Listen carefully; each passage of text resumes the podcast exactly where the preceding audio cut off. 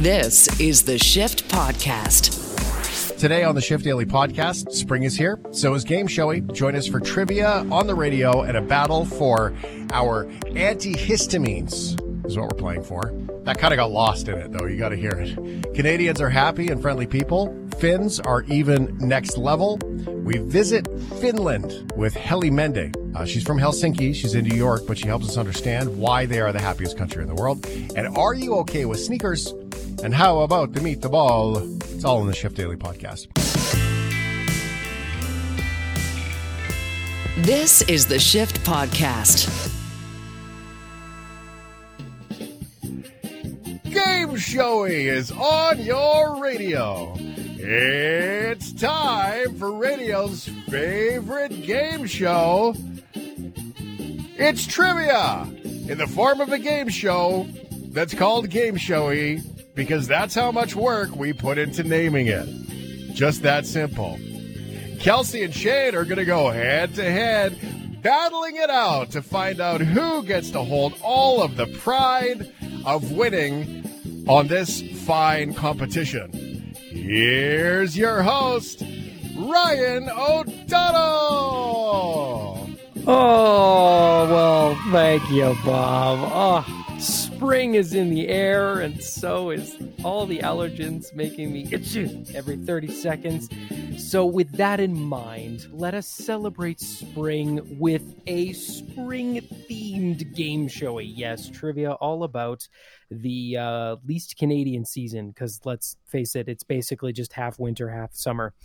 Our contestants are here, Kelsey Campbell, Shane Hewitt, and this is how this game works if you're new or you need a little refresher. Today, we're going to be playing for the thing I need greatly during spring, which is antihistamines.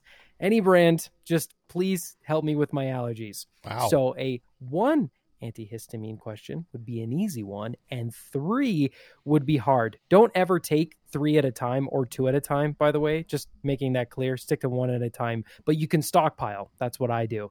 Now, if you hear this sound, that means you get the question right. However, yes! If it's wrong, you're going to hear this. Should have made it a sneeze. Oh, you should have. That would have been good. I should have made it a sneeze. It's yeah. just maybe I'm getting triggered about it. Okay, now we've got three categories to choose from in our trivia battle uh, this mm-hmm. fine morning. The first, springtime. Oh, all things spring.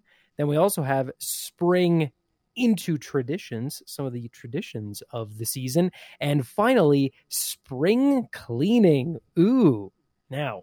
We also have the very special, the very wondrous text line special, a question that is only for the shift heads. It doesn't matter if Kelsey or Shane know the answer. They can't tell me. Only you can. It's hidden right in the show, and one lucky contestant will stumble across it and could win two antihistamines. So if you find it, when we stumble across it, it's going to sound like this. Ooh. It's great sound, okay? Now, I'm going to tell you the question okay. now. eight seven seven, three nine nine. Okay. What? What did I do? That was wonderful. What? I loved it. It was good, Rye. What did, what did it was I very say? Conversational. You were doing your thing. It was awesome. Kelsey's just trying to derail this because she wants to win. Kelsey is like Thank checking you. out the questions and trying to do research, and she's just she's getting in your head. She's just stalling. She's chirping you. Okay. The only thing that okay. can get in my head in springtime is hay fever, okay? Let's make that very clear, okay? Now, here is the text line special question. eight seven seven, three nine nine, nine eight nine eight. Text this in if you know it, okay? This is for you. Ukraine is famous for its Easter egg, the pysanky. Now, there are different types across Ukraine. In Western Ukraine, you see drawings of chicks to represent fertility and a deer to represent strength and prosperity. The pysanka tradition isn't actually didn't really become a thing until the country was uh, free from Soviet rule in nineteen ninety-one. But the biggest pysanky in the world is not in Ukraine. It's actually in Canada, in a town that has a very large Ukrainian population. Where is the biggest Easter egg in the world? Is it Edmonton, Vegreville, Windsor, or Victoria? What what was that face, Shane? Did I say it wrong? No, yes, no, I can't. I can't. When we get to the question, I will I will tell you what was with my face. Okay. I, I did so, learn that text it if pysanky, you know it. pysanky and pysanka, like two different versions of the same thing, which is cool. I did not know that, so I've already learned something here. There you go. I so there you go. Okay, anyway, our options are... What's going on? Uh, again, is where is the word? Big egg? I know. Where is the Big Ed? Edmonton, Vegreville, Windsor, Victoria. Text it in, eight seven seven, three nine nine, nine eight nine eight. I'm derailed already. I feel like I have hay fever. Let's do this thing. God. It's time to kick it off on Game Showy, which is apparently a drug dealer tonight, doling out antihistamines. Thank you for joining us. Game Showy, the pusher, here on the show. Here's your host, Ryan O'Donnell. Oh, I would have also accepted McSneezy. McSneezy. Take it easy, McSneezy. McSneezy. Very nice. Ooh, okay. Ooh, uh, who won God. last time? I can't. Shane? Oh, that would be me. Uh, Kelsey sorry. won. Okay. I was a little quick on the mark there. Uh, just it, it, it was me. Quick. I understand you're excited about that, but you know you could have lied, and I would have let you go first. But because you mm. won last time, Shane gets I to go first. I forgot how this works. That's right. Shane took yes, it away. Right. He won on the pun game. Oh my oh, goodness! Right. You now I killed the yep. puns last week. Yeah, it was a very, it was very pun filled. All right, uh, since I get to go first, the categories are springtime, spring into traditions, and mm-hmm. spring cleaning. Uh, Kelsey Campbell likes to go straight for the sinuses uh, as we uh, play this game. So I am going to probably, I'm going to be moderate, I think, in the goal. Mm-hmm. No, I'm not. I'm going deep. We're going to go into springtime for three antihistamines uh, there, Ryan. All right. Here's Four the to question. Six hours apart. Thank you very much for that. Here, yes. twenty-four hours. Okay. So here's the question. Two different brands at the same time, though, right? No. Ooh, that, no, oh, no. Don't I kill don't your liver. I'm not allergic uh, to stuff like you are. Me all the time. I should have just made this entire thing about allergies. That would have been interesting. Mm. Okay, here's your question, Shane. For three mm. antihistamines, Canada mm. liberated the Netherlands in World War Two, and ever since, the Dutch have sent a gift in the springtime as a way of saying, hey, thanks for kicking the Nazis out. So the gift only happens in the springtime, and it's a gift of flowers. What type of flower do the Dutch send over and plant nice. in the fields by Parliament every single year? Mm-hmm. Can I Is steal? It? I'd like to no. steal. Nope, we're not there yet. If Shane gets it wrong, you will have five seconds to steal, though. Here are your mm-hmm. options, Shane. Are mm-hmm. they daisies, mm-hmm. tulips, mm-hmm. roses, or mm-hmm. lavender? All Dutch potato chips. Mm. Uh, those are tulips, Ryan. The tulips. That is correct. Yes. Yay! Well Every done. year... ten thousand tulip bulbs are, bulbs are sent from the Netherlands to Ottawa every single year. Thanks, Power folks. Through the mouth typo. Three antihistamines for Shane. That's a three nothing lead. Kelsey, you're up.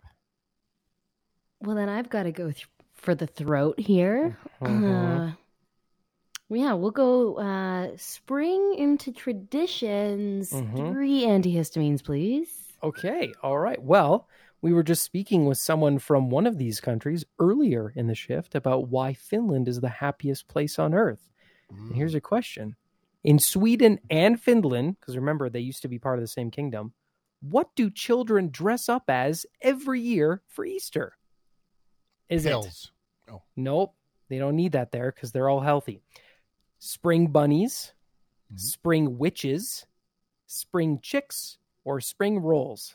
Look at well me, I'm done. A spring roll. I too. I'm it's picturing right this spring thing. The country's like overrun by these kids in spring roll costumes. Oh, anyone else getting a Teletubby vision? Like they're just exactly no rolling psychedelic down the hill. Weird. Do, do. Yeah. Okay, I. Did she talk about this? I don't remember her bringing this up about what makes Finland happy. It, mm. No, this was not part of the interview. This is just a neat fact I found. Inspired. Oh my goodness! Interview. I'm gonna, I'm gonna have to go with. God, what's gonna? I'm gonna go with spring chicks. Spring no chicks. idea. Spring. They cheeks, are. Uh, They are they are they are not chickens. No, they do not dress up as spring chicks for Easter. That is incorrect. Ooh. Shane, you have five seconds to steal if you know it. I'm going to simplify it and just say bunnies, because why wouldn't you? Bunnies? No, you're both oh. wrong. Incredibly, they dress up as witches. Yes, it but is of an course. Easter tradition for children to dress up as witches, old women, and old men, and go door to door for treats.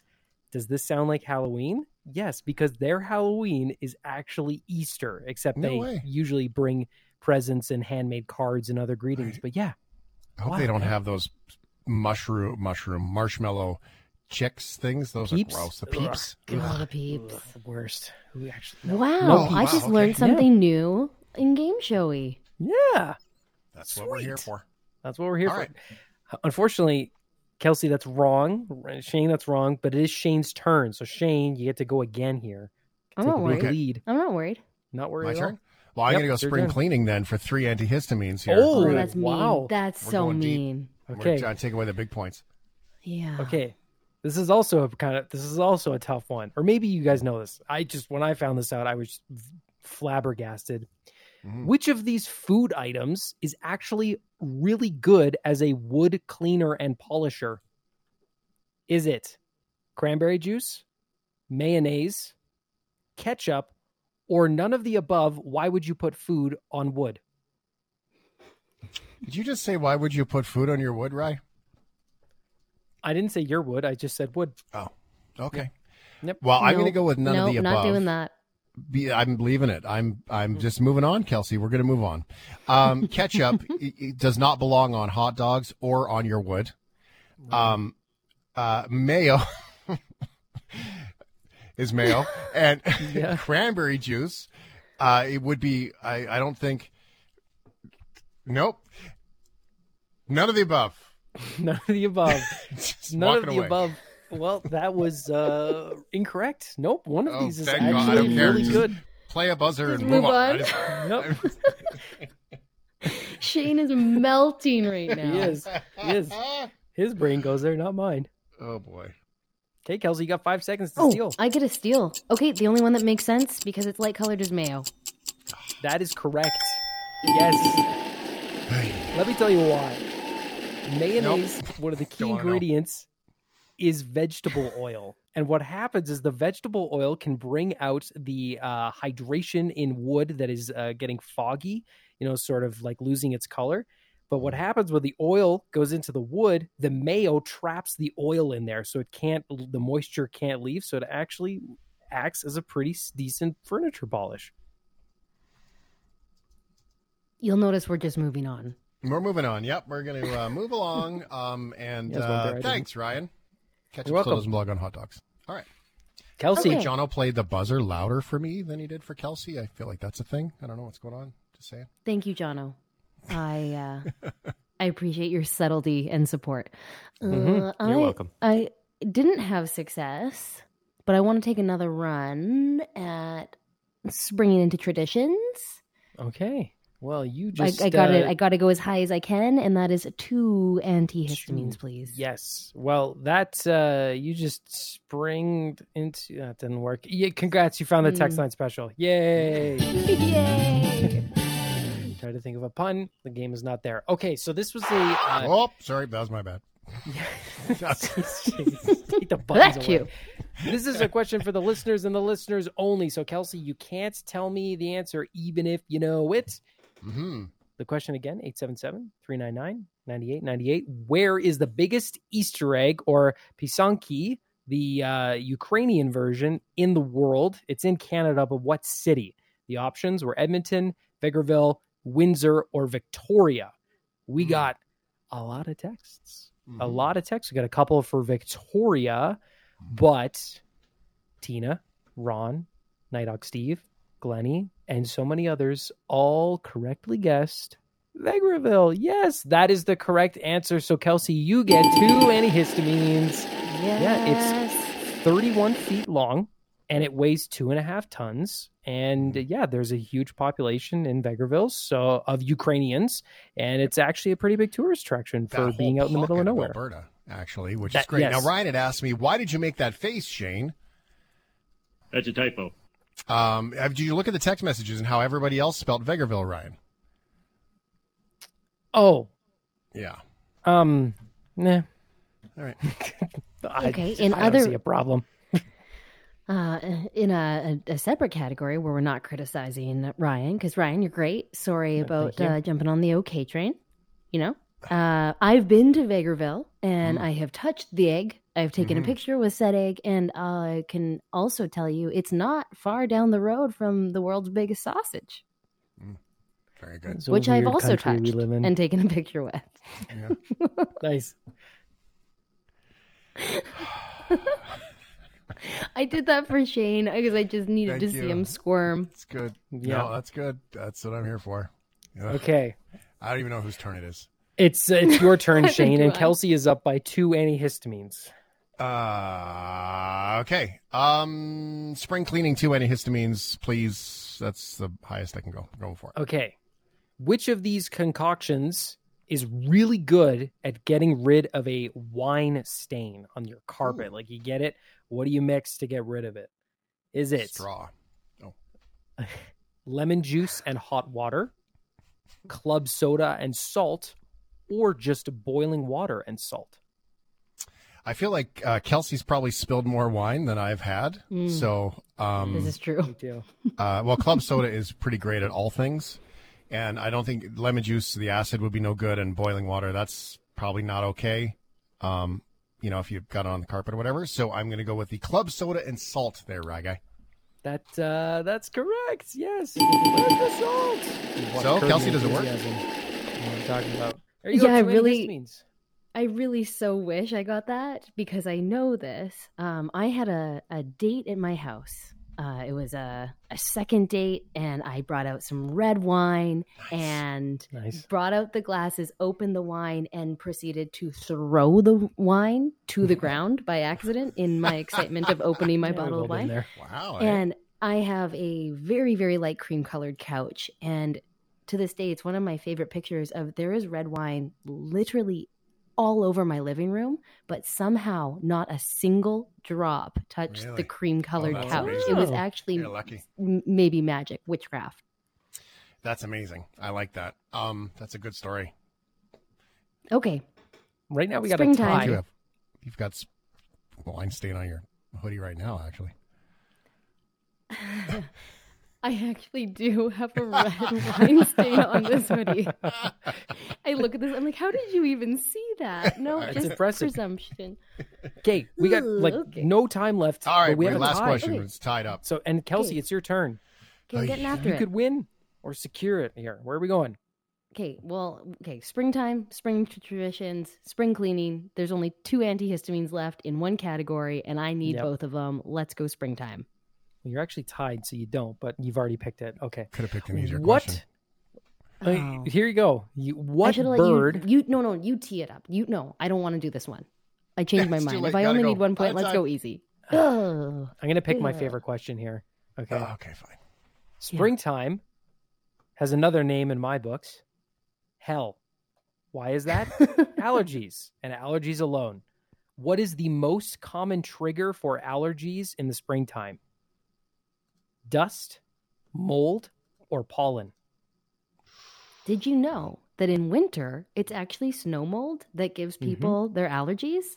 Mm-hmm. Uh, oh, in I'm aware. spring, it is pollen. Yes, that is correct. The dormant trees come alive with a vengeance, releasing pollen into the air. And uh, that's great for them and terrible for my nose and my sanity. But Kelsey, taking the W. That was a tight game on Game Show, you guys. Well done. Well done. And now you guys got enough antihistamines to last the year. To have a real buzz tonight. And oh. liver failure. Get the buzz up on. Well, there you go. Another episode of Game Showy, where Kelsey takes the title and a text message says, I'm not sure how I would react to my date throwing a bottle of wine on her own couch. And another text message says, mayonnaise is so good for your wood. Just want to be clear about that. Yes. Why, yes. Mayo is good for your wood. And one more text message. With a big diesel engine and thirty-four tires rotating on the highway, it's hard to hear. Is it Chelsea or Kelsey? Well, that depends on who you ask, because her boss called her Chelsea in a meeting just on Monday. No. She did, or he did, yeah. It's pretty funny. I was like, who? Anyway. It's Kelsey. Thank you for being here and for being a part of Game Showy. Um, don't forget to have your Easter bunny spayed or neutered. Oh, no. Congratulations. Hey, thanks. This is why even when on vacation, I pop in, because I just, I I love the face of devastation when I beat you on Game Showy. Yeah, it true. Sustains me. I'm going to call Demi. Demi's my, she's my backup. She's my pit bull. She's got all the chirps. Ugh, she helps me uh, out. Thanks for being here. Um, try a little club soda on that hoodie before you go. Thanks for the tip. This is The Shift Podcast. Are you happy? Oh, that's a big question, right? Well, if you listen to The Shift, you know that one of the big things that I always say about happiness is people often talk about happiness as a destination, as this place we get to, and then all of a sudden we're always happy. Uh, happiness is this sort of way of being. Well, that could be true. Certainly can't contest that. I've always offered this look at happiness, though. Happiness as a companion instead. What if you just brought happiness with you and you were with happiness when you wanted to be with happiness, and when you had other things to do, you could go do other things. So it does raise a lot of questions about the way we look at how we judge our lives. But are we happy?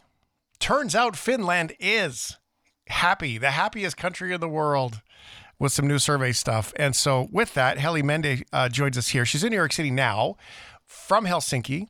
And um, has a place there too, so you're back and forth doing work. And uh, thank goodness with time zones, you're helping us out here, not being too late. Thanks for popping in and saying hi, Heli. I appreciate it. Thank you, Shane. Thanks for inviting me. Happy so, to be here. You're smiley. You're happy. You look happy. What's the deal with you Finnish folks and being so happy? Yeah, that is a really good question. So uh, I think, uh, well, now we have been ranked as the happiest country for six years now. Yeah. In the beginning, for the first year, uh, few years when we got this report results, we were like, I think the most surprised of all people in the world. Why is this happening to us? I mean, we couldn't believe it. But now, after six years, I think we just have to believe that we are the happiest country in the world. I think there are two Two things to remember here, though, that uh, the um, uh, the report is measuring the happiness of the country.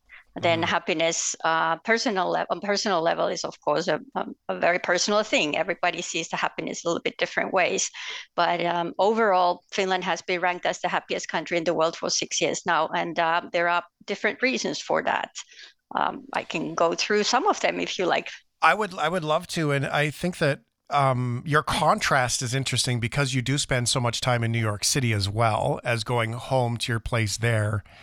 The contrast is what I'm really curious about. I mean, New York City's exceptional for hustle and bustle and busy and all of that. So we will maybe keep that in mind too, but help me understand what, what does a day in Finland look like for you as opposed to, you know, your days in North America? Is it fundamentally that different?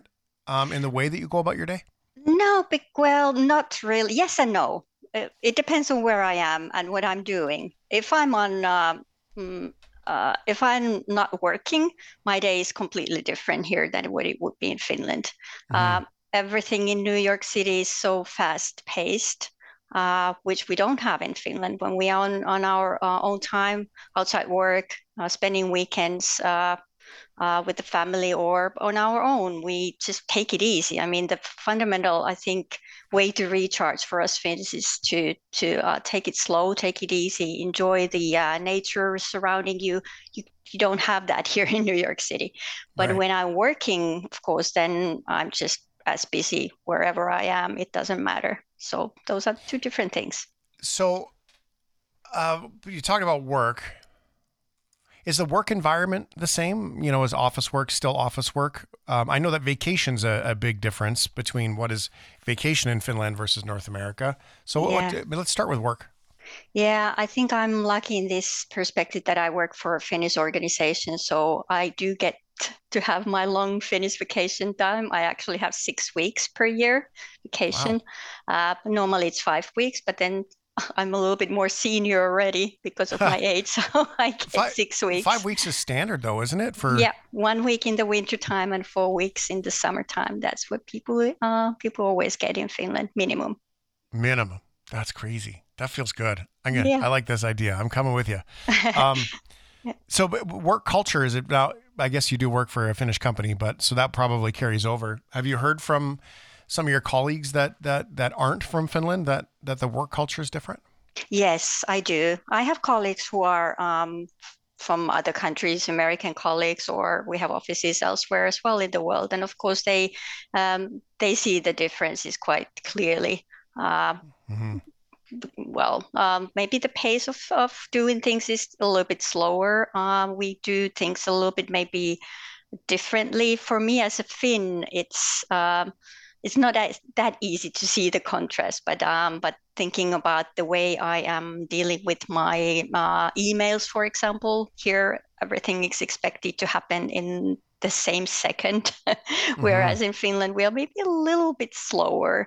But I would think that we are still really good uh, in you know responding to messages and things like that. But it's not as hectic as it what it is here, and it's not expected to be as hectic as what it is expected here. With that change of pace, the approach, is it any less efficient though? I would um, imagine probably not. No, no, actually, no. I, I wouldn't say that at all. I sometimes I'm observing that people are doing a lot of extra things here, which we would not do in Finland. We like to focus on essentials and just leave out the uh, things that we think that are not essential. Here, uh, often mm, this is part of what you do. I'm trying to be really diplomatic here now. But no, you don't what, have to be diplomatic what, with us.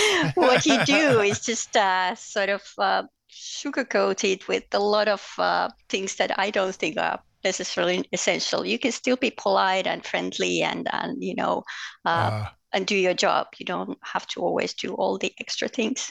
Right. So a little bit more direct, get it done. Yeah. Everywhere. See, but that's that's so important because that's a fundamental part of character, right? Your character is not defined by how, you know, the nice things that you say to people. Your character is defined by things like integrity and reliability and kindness and all of that, right? Like it's, I think that we've lost our way with that in North yeah. America, that we have to, everything you have to say has to be politically correct and it has to be perfect and you got to say nice things, but you can't say too nice things because it's the workplace, right? It's become, we spend more time in that purgatory of, did we get it right versus did we get it done? Yeah, well, I think kindness is just important. important to keep in mind. You have to be kind, like you mentioned there. And when you when you have that natural empathy uh, for other people, then naturally you are kind and, and you don't have to so much think and worry about what you're saying. And you can even be direct um, when you when you uh, have that way of empathy in your thinking. Mm-hmm. Mm-hmm. Well, okay. So family structure. Uh, as personal as you are comfortable with, please. Um, the family structure is, we've seen that change a lot in North America, but when you're talking about being kind and, and everything else, have you seen the way that couples are married to each other, the way they treat each other, the way they do things together on their days off? Is, is that drastically different as we try to find why is Finland happier? I guess I'm imagining more because there's more time outdoors. There's more time uh, being local. Uh, I feel like there's more connection there.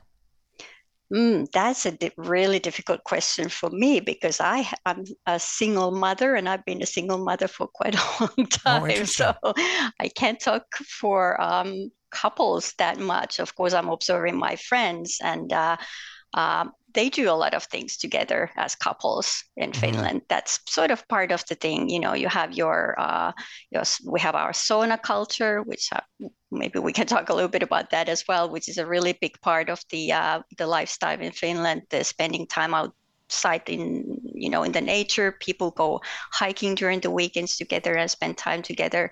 I do that with my friends. Mm-hmm. Tell me about my daughter is a teenager and she doesn't oh. like to do those things with me.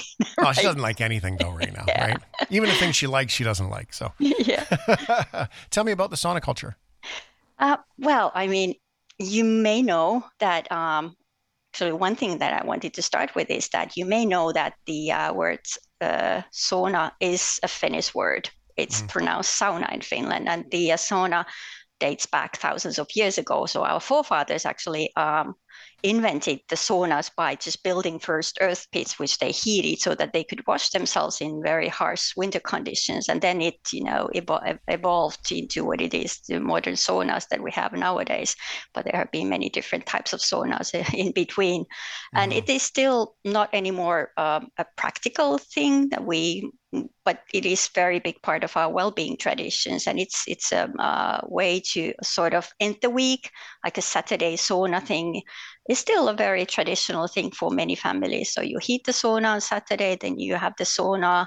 Uh, sometimes you invite even friends over and you have something to eat. And if you are in the summer house during the summertime, then of course you do sauna every day. And then you jump into the lake and go back to the sauna. It's just a way to relax and just mm-hmm. put away all these the worries of the week and uh, just focus on your family and your friends or yourself.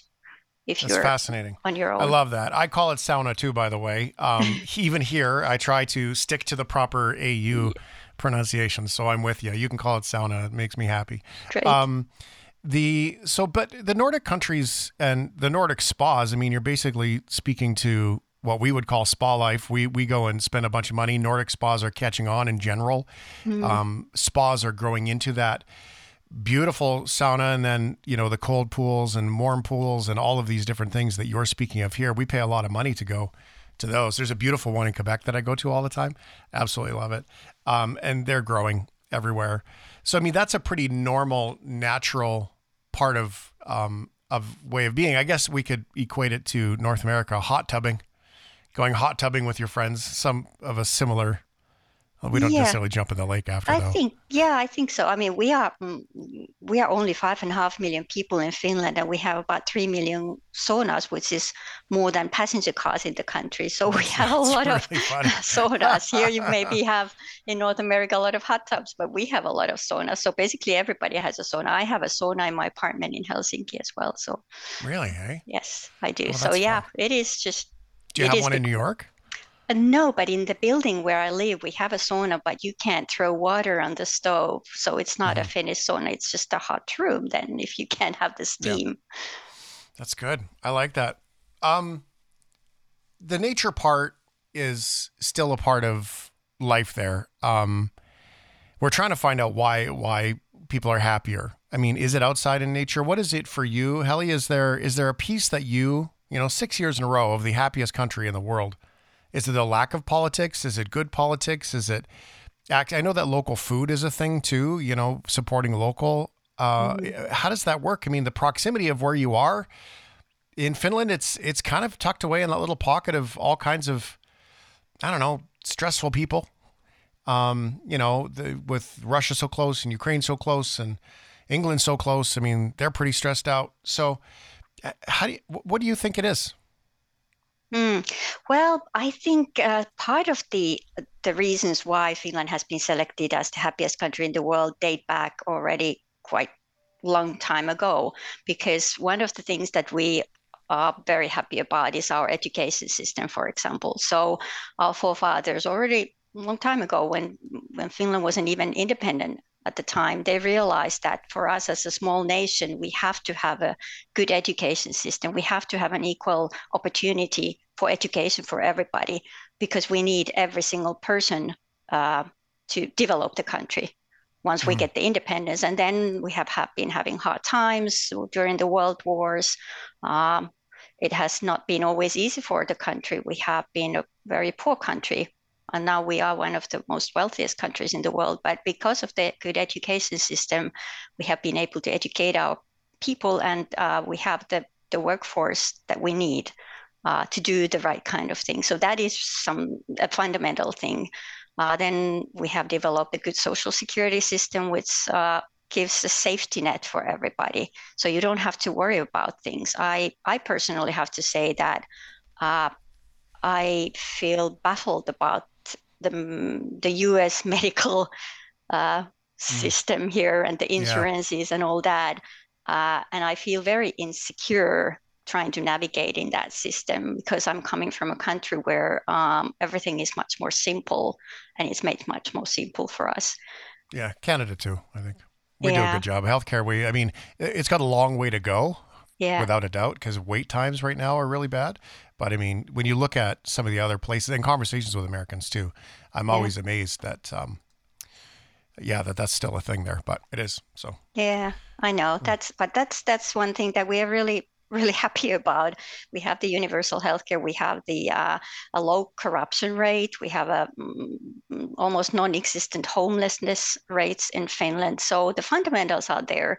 But then on top of that, we we have a country with a lot of natural beauty, and to preserve that natural beauty is really important for us, because we have always lived uh, from. Um, The na- uh, from from the from the nature. I mean, the the um, elements of the nature have been important for us. We are still foragers by character. I mean, every summer and for all, uh, Finns flock to the forest to forage for uh, herbs, wild herbs, or wild berries, or wild mushrooms. We cook food out of those uh, uh, natural uh, wild food elements, and we use a lot of local ingredients in all of our food uh, and cooking.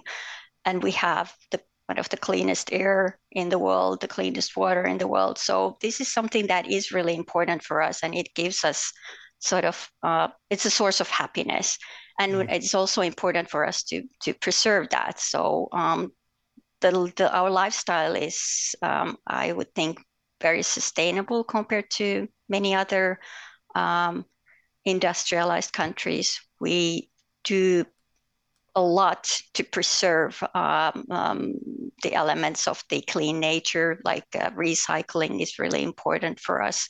I'm sure it's important also in Canada and many, many other countries, but we also have certain um, um, ways to ensure that people are encouraged and incentivized. For example, we have this um, uh, plastic bottle deposit system. So when you buy a plastic bottle or cans anywhere in Finland, you pay a little extra there. But then when you return those bottles, you get that money back. Mm-hmm. And so ninety-three percent of the plastic bottles and ca- cans in Finland are actually recycled because of yeah, we that have system. That here. It uh, depends on the province in Canada. It's different from yeah. province to province. The province yeah. I'm in, for example, uh, yeah, it's exactly like that. You pay five cents or whatever per unit, and then you get a little bit of it back, uh, of the five cents back when you return them. So I, I imagine it's very similar yeah. of a system, uh, but it is different from province to province. So that's that's probably different than Finland. In Finland, it's more of a federal um, kind of look. Uh, Heli is my guest right now. Heli Mende is from Finland. She's in New York. It so happens that Finland is six years in a row, happiest country in the world, um, which you'd think uh, cold. I'm thinking cold and sh- shivering, but um, tell me about Helsinki. Why... Like, sell us on Helsinki. Why should we go for a vacation to Finland? What what kind of things should we do? What would be your, if if Heli's giving me the tour, take mm. me on the tour, where would you take me? Well, Helsinki, first of all, is a great city to visit any time of the year. The wintertime looks very different, obviously, than summertime. It's a seaside city, so you have the seaside climate. Uh, you have uh, uh, sometimes strong winds during the wintertime, uh, but then it's also quite beautiful and, uh, and fresh, a lot of fresh air in the summertime, nice breeze coming from the sea. There are three hundred islands in Helsinki's own archipelago. We actually have one of the largest uh, archipelagos in the world, with seventy thousand islands on our coastal uh, on our coastline, but Helsinki alone has about three hundred and uh, uh, one hundred thirty kilometers of its own uh, coastline. So the seaside of the city is quite beautiful. We have a lot of green areas, lots of parks in the city to visit. Um, also in the wintertime, they're quite nice. And then um, the architecture is quite phenomenal, actually, in Helsinki. Uh, we have more than six hundred Art Nouveau buildings, which is more than Brussels or Barcelona. Oh. Really, eh? and and a lot of architecture from different uh, periods Uh, so it's quite interesting for people. Who, and then obviously the Finnish design. The Finnish design are very minimalistic, but you you see it everywhere because it's also part of our everyday life. So we mm-hmm. use those Finnish design items in at home for cooking or or you know a normal life situation. So that's a big part. But for anybody interested in design, it's a great great place to go.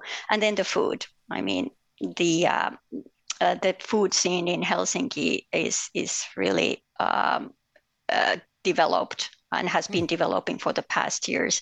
And uh, you get, of course, um, very different types of uh, ethnic food as well nowadays. It's an international city, but there are many locations where you get um, food uh, made of locally sourced ingredients. We have Michelin star restaurants, but we have also a lot of many laid back options. And then you can go to the islands. They have beautiful summer restaurants on the islands where you can enjoy your lunch, uh, mm. watching with beautiful uh, archipelago sceneries. Well, so many, so much coastline, right? All around that one side. It, it's interesting to me because Finland seems to carry such a distinctly different uh, type of person. Again, now I'm trying to be gentle about this because I want to make sure that I'm respectful of the people that I, it's different from, right? I mean, you end up with uh, sort of your Nordic neighbors with Sweden and Norway on the top and on the other side, right? Yeah. And then, but on the east side, you are so close to Saint Petersburg. I mean, the history of Finland and Russia, I mean, that's complicated. Um, but yet it seems distinctly different from yeah. Russia, Estonia, Latvia, all of that whole pocket, even though it's so close and yet distinctly Nordic, Sweden, Norway, Iceland, that part. So it, it that must be, it, is it interesting that way? Is there, you know, is there lots of crossover, or is it more, do you identify more as that sort of Nordic, Swedish, Norway group? I, I guess I don't even know what I'm asking. I'd say as a North yeah. American, you know, we, people would say that. Do you feel like you're more like um, America, or how much like you're America here, right? And as Canadians, we would say, you know, we are a lot different than yeah. America. And I think that's kind of the parallel I'm drawing. Yeah, I mean, yeah, we have, uh, well, Finland has been part of Swedish kingdom for six hundred years. And then in one war, uh, the Swedish king uh, lost Finland to uh, the Russian Tsar. So then we became part of the Russian Empire for about two hundred years. So obviously we did gain influence from both sides. Uh, but because of our um, heritage and our uh, culture and our language, we still have been very different on, from both sides. Finnish language is not part of the Slavic language group, but it's also not part of the Germanic uh, language group, which most of the Scandinavia, well, all the Scandinavian languages belong to.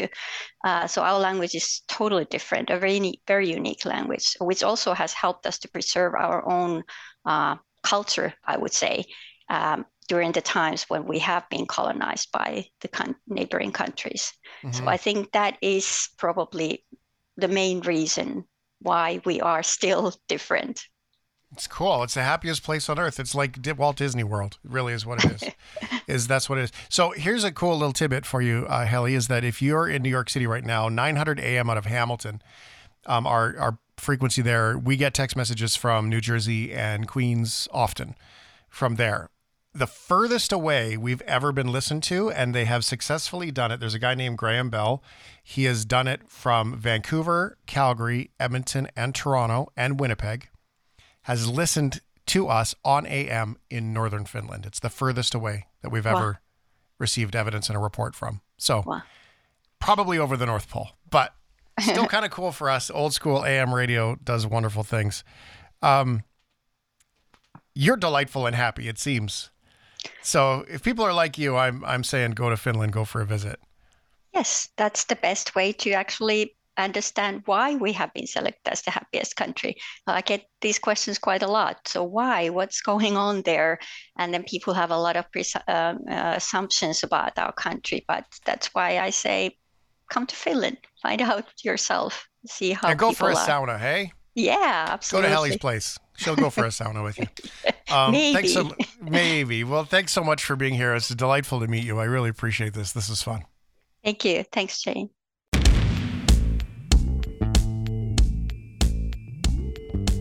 This is The Shift Podcast. Are you? Are you? Are you? Okay. Okay. Okay. Are you okay with? Share your thoughts on these two. eight seven seven, three nine nine, nine eight nine eight, or just keep in the conversation about how do you purge your things. Are you okay with? Oh, man. Sneakers. You can it's tell a sneaker. Are you okay? Preps, are you okay with? I um I um I do like the sneakers. Ryan has spent much of my dollars on sneakers. I've coerced you into spending more dollars than you would have on sneakers if you had not have met me. That's uh, how I like to think of it. Um, I lo- exactly. Yes, Ryan has spent my, my money. Personality. Yeah. Okay. There you go. Uh, The coolest part for sneakers recently was I got to go to a, like a meetup, a community meetup of about twenty-five other people that live and breathe uh, the sneaker culture that goes around with just the wearing the shoes. And that was so much fun. The Air movie, the movie about Nike signing Michael Jordan, that just came out this weekend with Ben Affleck. Can't wait to watch that. Uh, I love it. Some of it, not so much. Like some of the industry, the resale, the toxic, like the scams, all that. Uh, is gross, but uh, when things go right, when you meet nice people, make an easy deal like you and your frying pans, uh, selling those, Shane, it, it's awesome. It really is a lot of fun. Sneaker meetups. Hey, man, have your hobby. It's a very expensive hobby. It's been very, estimated that very... the average shoe size for an adult across the world is somewhere between a U S seven and a U S eight. Really? For an adult? Yeah. That must be men and yep. women. Combined. Uh, yes, the average shoe size. But even uh, North America has m- larger feet than most countries or most continents. We have larger How feet. How big are your feet? America. What size of shoe do you wear? Okay, I'm a five. I'm five seven, and I'm a size eleven. I have large feet. Jono, what size are your feet? Nine point five, and I'm five foot nine. Okay, so hey. I'm a ten and a half or an eleven, depending on the day. I'm six foot one. Mm-hmm. So, okay, well, seven and eight. There's some wee feet out there. The subject of the story is above average. At only fourteen years old, how about this kid? Eric Kilburn Junior of Michigan stands six foot ten. For years, he's experienced massive difficulty finding shoes. Size twenty-three. twenty-three! Size twenty-three. For his big old feet. And to give you a reference, Shaquille O'Neal, who is also huge, he wears a size twenty-two. So unsurprisingly, it was impossible to find shoes that could fit him. So Kilburn told the Washington Post that he would squeeze his feet into a smaller pair of size twenty-two Nike sneakers uh, to go to school or participate in football practices. The two small shoes just weren't un- just uh, weren't just uncomfortable. They gave him blisters and ingrown toenails. He wears Crocs in the winter. That's why this is here. Ryan wants to prove a point. Because they're the only thing that would fit. Luckily, he has finally scored a pair of proper fitting size twenty-three kicks. Okay, so this is a last. We call this a last. Rob Krop is the Senior Director for Product Development at Under Armour. Um, I've been in this industry almost thirty years, and I have never seen anything bigger than a twenty-two. Personally, I've never worked on anything bigger than around a twenty. Turns out Eric's shoe size is unique even to sneaker execs. I, I don't have Eric's exact size figured out yet. We're, we need a couple more days to figure that out. But um, obviously, he's going to be the largest uh, shoe we've ever built. Krop flew to Michigan to get a proper measurement of Eric's feet, which included a digital scan, because making a shoe big enough for this teenager is no easy task. We're gonna we're gonna build the shoes from the ground up, and we've got to build the machinery or the tooling, we call it, to to make the shoes. And um, it's gonna it's gonna take us probably about six to eight weeks to get all that done. Eric's parents are overwhelmed. My hopelessness has been replaced with joy and relief, and that is just that's a priceless feeling. That is N B C two. Uh, Under Armour also offered to design a pair of cleats size twenty-three for Kilburn so he can play in the football season. Puma, not a Puma, also offered to make Kilburn a pair of basketball shoes, and they will meet him in the coming days to take his measurements for that. Those are some big flippers, buddy. The, Why doesn't he just become a swimmer? Uh, I well, he's six ten. I don't know if like I don't even know how it doesn't matter how strong you are if you could keep yourself afloat if you're that big of a swimmer. If he's six foot ten, think about it. He's got big six feet. Foot ten. Got to work Huge. in his favor. Huge. He also has to swim less far. Technically, yep. Because he probably can just reach the other end of the pool. Yeah, just stretch his arm out. He is an Olympic-sized swimming pool. That's amazing. Well, um, I dealt with the toenails because I loved my skates and would never get them fixed, and that is very nasty and hard to deal with. So I, I can empathize with the guy. Are you okay with meatballs? I feel like we have to say it right. Meat the ball. Meat the ball. Yes, I love the meatball. Uh, absolutely. Meatballs are delicious and also a very strange meme. Um, my friend and I, in a video game, my username is Meatball Mike.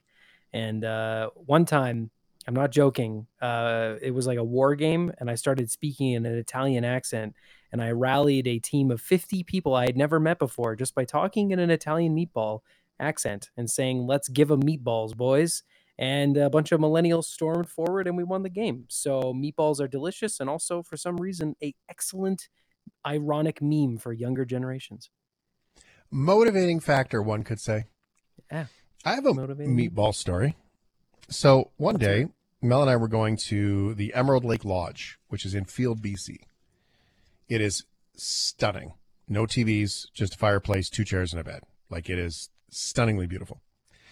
But we didn't want to go and sit in the restaurant and have that kind of a weekend where it was just like sit down and, and do the fancy fancy. We wanted to just be quiet and spend our time. We stopped. We picked up the grocery store meatballs, but not like the ones from the freezer or anything like that. They're in packages, like those giant in-store made big as a yeah. softball meatballs. Right. And in the wood burning fire, lit the fire. We just put the meatballs in the fire and let them heat up, and then just cut them and ate them. And I got to tell you, it was one of the best meals I've ever had, and simple and easy. We just bought giant meatballs and sat them in the fire, kind of like you would do if you're at a campfire, right? You put food in tinfoil or something right next to the fire. Yeah. Yeah. Except we did it in a in a, a hotel room with a wood-burning fireplace and did it. So uh, the meatball, I have learned, is quite the magical... Um, To be quite the magical dinner with a giant meatball. And everybody's got their own recipe for a meatball too. My mom's meatballs are insanely good. I could, I could go for for that home cooked meal really? anytime. I don't have my own. I don't have my no? own meatball recipe. That sounds like its own thing. Oh, maybe my mom just worked and perfected on it, or found it through a Rachel Ray cookbook. It's one of those three things. E- either way, yeah. Well, today the world of meatballs has been forever changed. The mammoth is a symbol of loss. But we wondered, could this prehistoric creature also become a beacon of hope? Introducing the Mammoth Meatball. The Mammoth Meatball. This thing was made with a woolly mammoth chunk of D N A in a lab, and they've grown a ball of meat. In the name of science and environmental protection, Australian cultivated meat company Vox has resurrected the flesh of the long extinct woolly mammoth. Using advanced molecular engineering, the lab-grown mammoth cells were developed to advertise the possibilities of slaughter-free meat consumption that does not require large-scale livestock production. We first identified a mammoth gene called myoglobin that gives meat that meaty taste that we expect in red meat. We then use publicly available data to identify the D N A sequence in mammoth. We filled in any gaps in the D N A sequence of this mammoth myoglobin gene by using the genome of the African elephant, the mammoth's closest living relative. So we inserted the mammoth myoglobin gene into our cells using a very low current and high voltage charge. Then we continued to grow and multiply these cells, just as would occur in a mammoth thousands and thousands of years ago. And what that means is we've got a lot more cells. So the cells are... And And the amazing thing about this is that not a single animal needed to die to produce the mammoth meatball. Well, except all the mammoths. They had to all die. They're all very dead. So, just to be clear. Um, yeah. Fascinating, though. Scientists only need one almond-sized piece of animal tissue to recreate billions of cells indefinitely, which could form together to make expanses of muscle. Sounds gross, though. Development of the woolly mammoth meatball begs one question. What does it taste like? Unfortunately, nobody knows yet. Since mammoth meat has not been consumed by humans for thousands of years, scientists can't be sure how someone's immune system would react to that protein. The mammoth meatball is a clear promotional tactic for Val, which has raised forty-nine point two million dollars in funding last year. The company does not have plans to actually sell mammoth meat, in case you were wondering. But I could go for a mammoth meatball. Oh, it'd be a big meatball. And hey, if you want to find out more about how this all works, guess who's on the show tomorrow night? These a guys mammoth? from yeah, from Val, they're coming on the show. We're going to find out more about the mammoth the yeah, meatball. It's an interesting notion, that's for sure. Uh, but I um, and it's cool to kind of bring that D N A back to life. Thanks for listening to The Shift Podcast. Make sure you subscribe, rate, and review the show, and share with anyone you like. Get it on Apple Podcasts, Google Podcasts, Spotify, and curious cast dot c a.